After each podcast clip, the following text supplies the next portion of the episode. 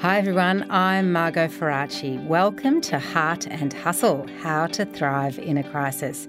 In this podcast series, our job is to help you, the listening community, learn, normalise, and thrive in these really tricky times with lessons from leaders in a range of fields about their experiences and insights during coronavirus. Today, I'm talking with Irene Deutsch. Irene is a former financier with over 25 years' experience spanning Macquarie, Goldman Sachs, and ANZ Wealth. After leaving banking, Irene wasn't sure what to do next, but she followed her gut and she took a big chance. She's now the managing director and co owner of Fairfax and Roberts, Australia's oldest jewellery house, established in 1858. For over 160 years, Fairfax and Roberts have created bespoke fine jewellery for royalty, governors, and generations of families. Since her appointment earlier this year, Irene has already left an impressive mark, launching a new sister business named Number 19, Australia's first atelier of custom luxury tableware with unprecedented levels of personalisation and quality in a pandemic. Irene Deutsch, welcome. Thank you. Irene, such a clever move, and perhaps the envy of all finance executives everywhere. Uh, from senior leadership in a bank to luxury retail. Amazing. And then, though, a few weeks later, complete lockdown. So this business that you're running, Fairfax and Roberts, is 160 years old. So you must have felt yes. some responsibility about that. You're new to the industry, and not only is nobody buying, you can't even open the shops. Clever move, as I said at yeah. the start. But what were you thinking? What was going through your yeah. head at that well, point? Well, I was thinking, what the hell was I thinking? so, yes, you know, after 25 years in banking, which, you know, I loved every minute of it, but I got to a point in my life where I was ready to move on to something mm. new. Um, and so I decided to leave banking and I was actually going to set up my own little consultancy business. And I was excited actually to work with startups and fintech and things oh, like yeah, that. Yeah. Um, and my partner in life, um, he actually owns Fairfax and Roberts. And I was sort of out having coffees with everyone. And he said to me, why would you help someone else? Why can't you help me? So I, he's smart guy, yeah. He? And he's also in finance, but whatever reason, years ago he bought this business, Fairfax and Roberts, and he loves it. And I think that brings out the creative side in him. Right. So I agreed to go in and help, and um, ended up, you know, sort of running the place. And I've always had a passion. I love retail. I worked in retail, you know, in part-time jobs when oh, I was at university, and it's something I've always been interested in. I've got friends in the fashion industry and things like that. So I felt quite at home there, but also a little bit out of my depth.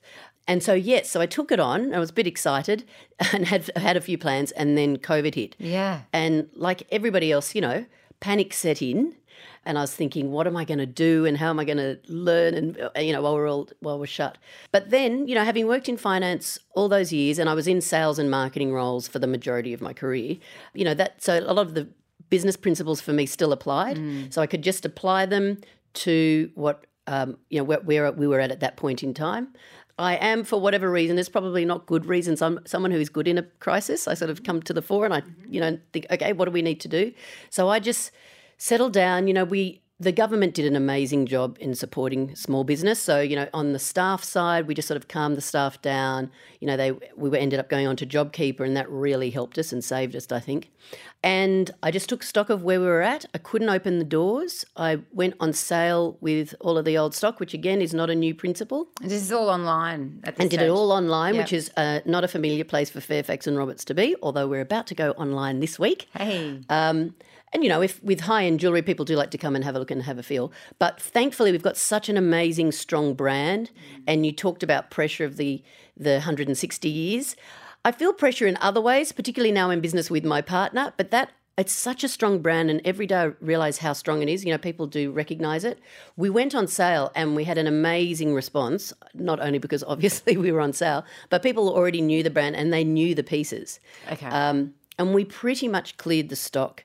And for me at that point, it was about bringing cash in the door, mm-hmm. no concern about profits. Just let's get some cash in the door and keep ourselves alive. We don't know how long this thing is going to last. Mm-hmm. And that's exactly what we did. And so that sort of gave us that buffer so I could continue to work through it. And then I took the opportunity in lockdown to start strategizing. And, you know, I had that space and that time to work out what I was going to do with this once we got out of it. How did you, when did you open the shops back up? We stayed in lockdown for the period we were in lockdown, and then we opened it up.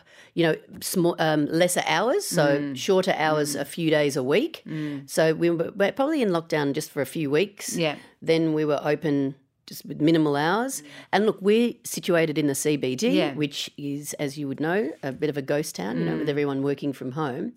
Um, but we're fortunate enough that we are a destination. So people, when they want something, will come to see us. But we're also on the strip, you know, the luxury strip. Yeah. So if they're looking for something, particularly an engagement ring, they'll come in to Mm. do that.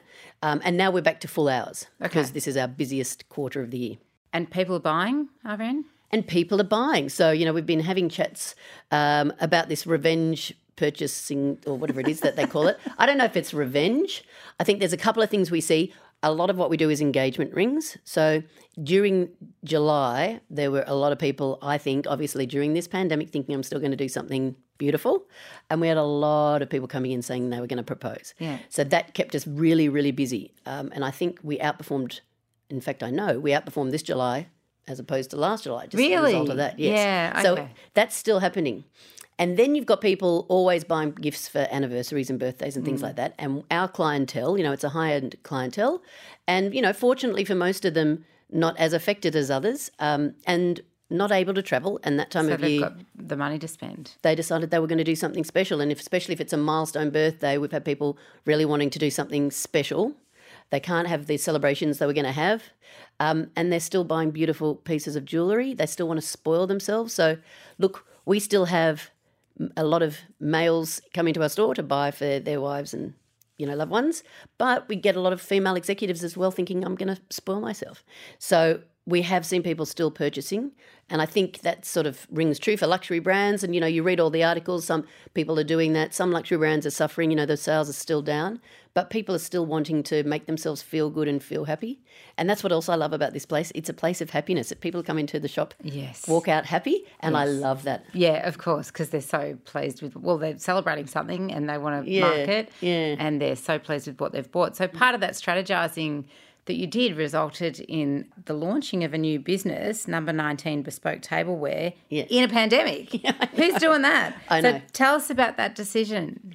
Well, you know, we came up with the idea pre pandemic and were unable to launch it. Little did we know that this homewares boom was going to start. Um, and the idea came about, we had been in Europe and looking around and became obsessed with homewares and we're going from shop to shop and found this amazing store in Italy that did bespoke homewares. So you could walk in and design your own dinner set and they would have it made and they would have it shipped to you. And we thought, what a brilliant idea Yeah. let's do this in Australia and let's do it through Fairfax and Roberts. So we came back and did a lot of research and sort of set this whole thing up. And we're actually about to launch in March when the pandemic mm. hit. So it's been sitting there and we've been discussing should we, shouldn't we, how do we do it? And we got to a point where we thought, you know what?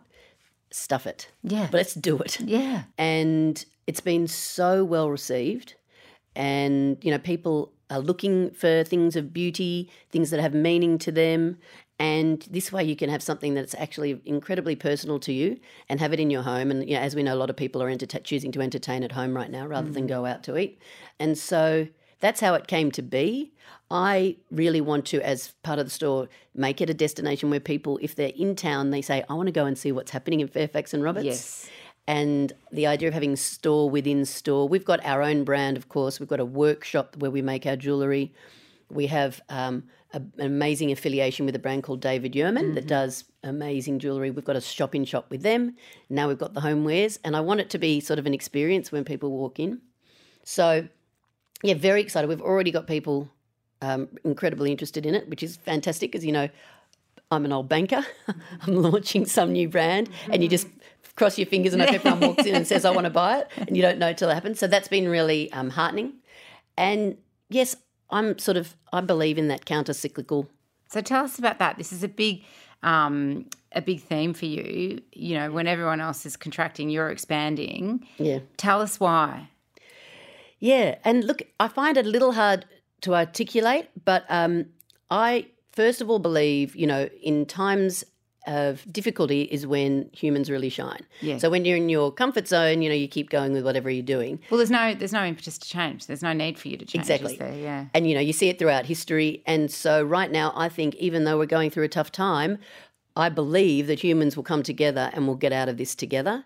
And um, it's going to force change. And, you know, unfortunately, some people are doing it tough, but it'll force people to reinvent themselves. Yeah. And out of this, some amazing things will come.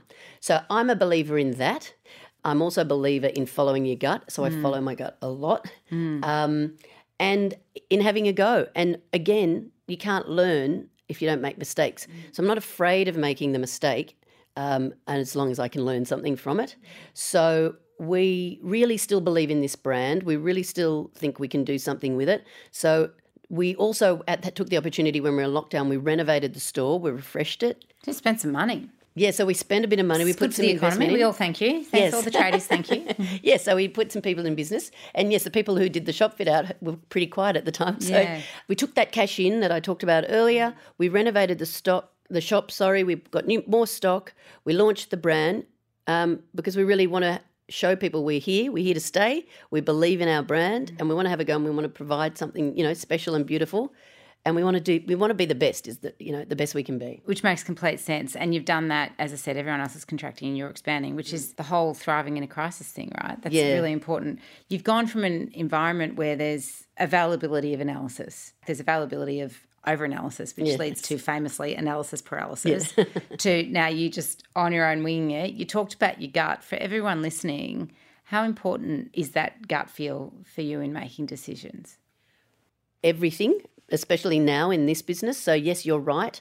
I do every day. And I'm not going to lie, I, I initially struggled with it. So, moving from large corporate banks to a small business took a little bit of um, work for me to get used to some of the ideas and the concepts.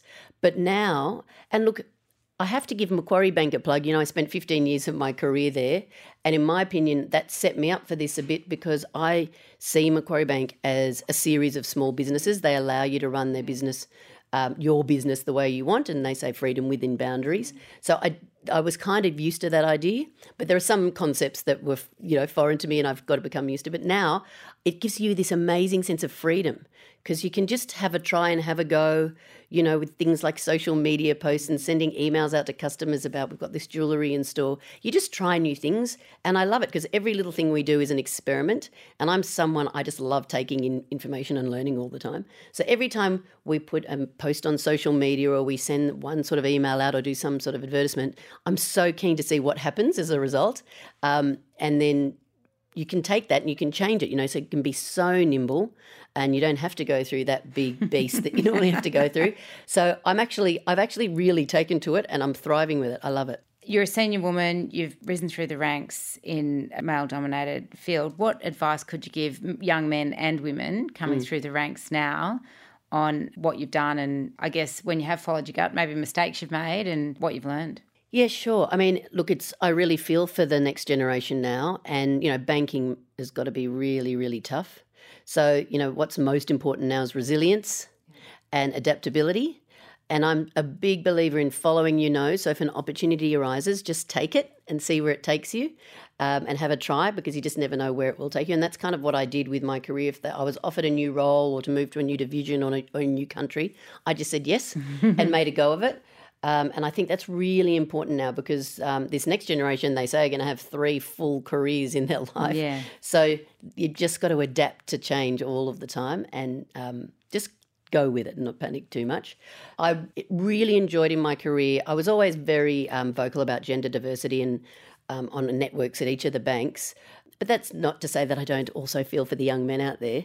And I spent a lot of time mentoring and helping young people. I really enjoyed that. I get a kick out of that. So with the youth of today, I would just say have a try, have a go, constantly look at reinventing yourself and what you can bring to the table. For the young females out there, you know, the banks perform quite well in hiring graduates. And I also was very active in the graduate hiring because I enjoyed all of that and, and trying to help bring, you know, talented young people into the bank. Um, so they start very well and they're at least half half with the banks. And it just over time it dissipates. And the numbers are, you know, disappointing, really. And um, I don't believe that giving birth to children should mean that you end your career. You just got to figure out a way around it. So I'm a big supporter of sort of getting male dominated industries where males are in management to see what they're doing and how they're making choices in terms of hiring and um, promoting and remunerating women. So um, I, you know, as you can probably tell, I'm not a shy retiring type. So I was quite vocal and I didn't really experience any glass ceiling or any issues. But not everyone's the same and not everyone feels confident to speak up for themselves and to ask for things. And so I would say to the young women, do it, ask, do it, in, you know, in the right way um, and value yourself because you're, you're worth it. I think that's important. Mm. And everyone's got a different contribution to make. You're right. Exactly. 100%. Last question, Irene. Yes. It's been a very interesting conversation. It seems would would have enjoyed a fair bit of travel this year if not for yeah. COVID. So I'm interested in where you didn't go and what you've done instead with that. Okay. Well, I'm going to sound like a brat, but we were going to Italy. yeah, so we were going to Italy, and obviously, you know, the Amalfi Coast, that's where we were going. And I was very much looking forward to it. And I love, I do love, I love Europe. You know, my background is European, but I just love the culture, the food, the art, everything, the people. So I was disappointed not to go, but not as disappointed as I thought, actually. So, during the period of lockdown, when we were at home, and all I did was spend time with my family and my dogs, who I love just as much as the rest of my family. And just all I did every day was I decided my outing was to walk to Woolworths and get my food for that day and then to walk my dogs. I absolutely loved that time. I really, really enjoyed it. And again, I'm a believer, you know, that this this is universe is telling us all just to sit and be still for a minute and realize what's important because I think the human race maybe just got a bit ahead of itself and you know I'm bit very, too much business you reckon Irene maybe a bit too much yeah. business way too much social media I'm very concerned about social media right now yeah. um, so yes I stayed at home and I really actually enjoyed every minute of it. I've done a couple of little, you know, weekends down the south coast, the north coast, which were beautiful and really nice to support our local businesses, especially at the south coast, you know, where they were ravaged by the fires and floods and all sorts of things. So, so yeah, you know, we'll get there again. And also, I think people are starting to realise home is where the heart is, and maybe we won't be travelling as much, and maybe we won't be as global as we were all becoming. I don't know. Home might be worth investing with with your beautiful tableware. You know? Exactly. Yes. Thanks for the plug. but it looks it looks divine. I just love that you saw it in a little shop in Italy and then yeah. had the idea from that. And look, that is one of the great gifts of travel. It does create inspiration and, and, creativity. Deutsch, it's been a great uh, conversation with you. Thank you very much for being in today. Thank you so much for having me. Thanks so much for listening, everyone. I hope from this you've got some ideas and some themes about how to thrive in a crisis. Now, you can definitely hit the subscribe button if you want to hear more of the show and give us a rating as well. Thanks again for listening. See you soon.